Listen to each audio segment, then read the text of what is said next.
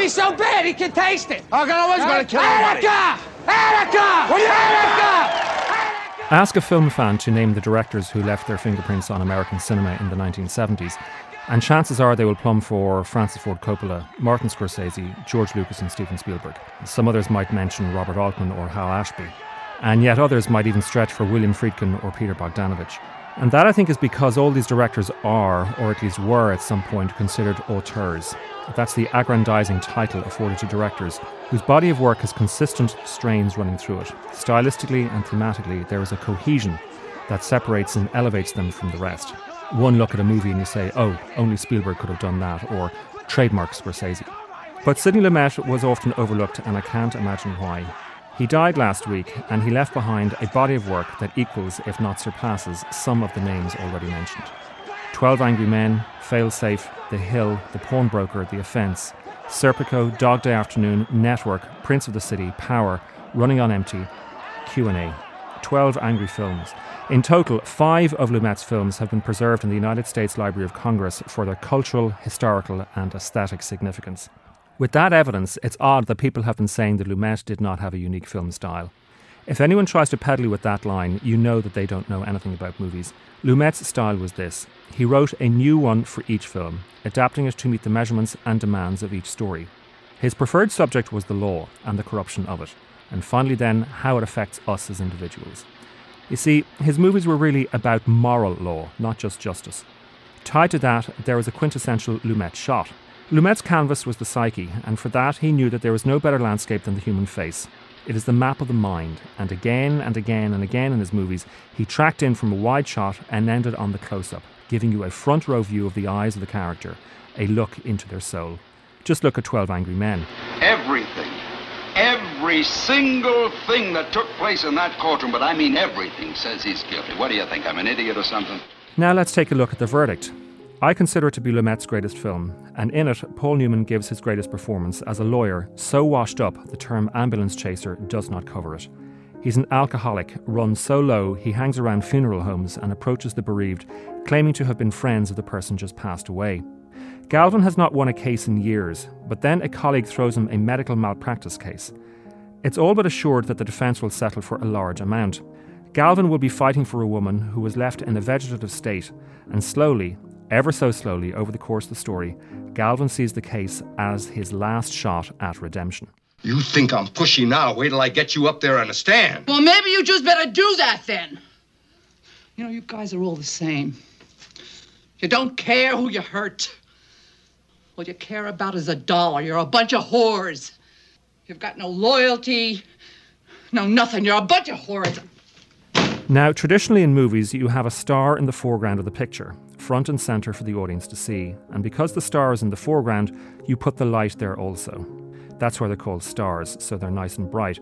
But Lumet did something different for the verdict. He put the light in the background, kept the foreground dark, and that was where he put his star. Yes, that was Paul Newman of the legendary Blue Eyes standing in the dark. Now, when you see something brightly lit on screen, your mind's eye brings it that little bit closer. By contrast, if something is dimly lit, your mind's eye pushes it that bit further away. So, with Frank Galvin in the darkened foreground, the background comes a little bit closer, and it looks as if Frank Galvin's environment were crowding in on him. Why? Because that's the way Galvin feels about himself trapped and claustrophobic and frightened. That sensibility can be seen in many of Lumet's films. You have a mercantile heritage. You are a merchant. You're known as a usurer, a man with secret resources, a witch, a pawnbroker, a sheeny, a monkey, and a kite. That's The Pawnbroker from 1964, the first Hollywood film that addressed the Holocaust from the point of view of the victims. Rod Steiger plays Sol Nazerman, a man who may have survived the death camps, but who is now in New York constructing his own living prison. Discipline. The arm is run on discipline. I'm a regular soldier because I couldn't get a bloody job in Civvy Street. But I was a good toy, clockwork soldier, just like you are.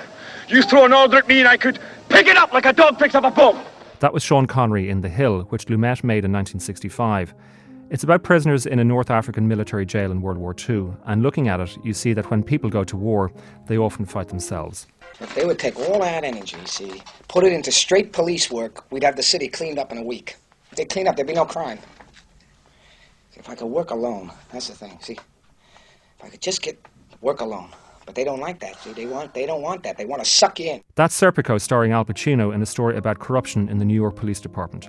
Pacino was great in that picture, but he, when he worked again with Lumet in Dog Day Afternoon, he became someone else.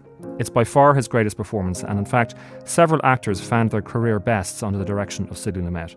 Sean Connery, Rod Steiger, Nick Nolte, Andy Garcia, River Phoenix, Timothy Hutton, Peter Finch.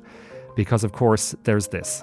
I'm as mad as hell, I'm not going to take this anymore. When it was released in 1976, Network was regarded as satire, but as the years have rolled by and we have allowed Rupert Murdoch to pollute our living spaces, we see it more and more and more as a frightening prophecy. But let's go back to the auteurs Coppola, Scorsese, Lucas, and Spielberg. They all went to film school, and it didn't hurt their careers. Lumet didn't go to film school, instead, he came from theatre and then he went to work in television. And if you put them together, you get live TV. And that was Lumet's training ground. Before he directed his first feature film, he had directed literally hundreds and hundreds of teleplays. Armed with that knowledge, you have a director who knew about working quickly without any frills. He knew about drama, he knew about character, and above all, he could get a performance. I think the element that accounts for the longevity of Lumet's career is that he understood a great deal about the human condition. What makes people tick, their sense of justice, ambition, greed, pain, yearning, loss, envy, love, and hate. Just listen to this. Get out! Go anywhere you want. Go to a hotel. Go live with her, but don't come back. Because after 25 years of building a home and raising a family and all the senseless pain that we have inflicted on each other, I'm damned if I'm going to stand here and have you tell me you're in love with somebody else. Because this isn't an weekend with your secretary, is it? Or, or some broad that you picked up after three belts of booze. This is your great winter romance, isn't it? Your last roar of passion before you settle into your emeritus years. Is that what's left for me? Is that my share? She gets the winter passion and I get the dotage. What am I supposed to do? Am I supposed to sit home knitting and purling while you slink back like some penitent drunk? I'm your wife, damn it! And if you can't work up a winter passion for me, the least I require is respect and allegiance. That was Beatrice Straight again in Network, and she was on screen for less than six minutes, but still won the Oscar for Best Actress in a Supporting Role. And that is a measure of Lumet's brilliance. Conscious as he was that film is a business and you need a star, he also knew that there was no such thing as a supporting role. He knew that we all play the lead role in our own lives. And to quote the great man himself, there's no such thing as a small part, there are just small actors. Sidney Lumet stood only 5 feet 5 inches tall, but he left a big, big mark on cinema. He died last week at the age of 86, far too young.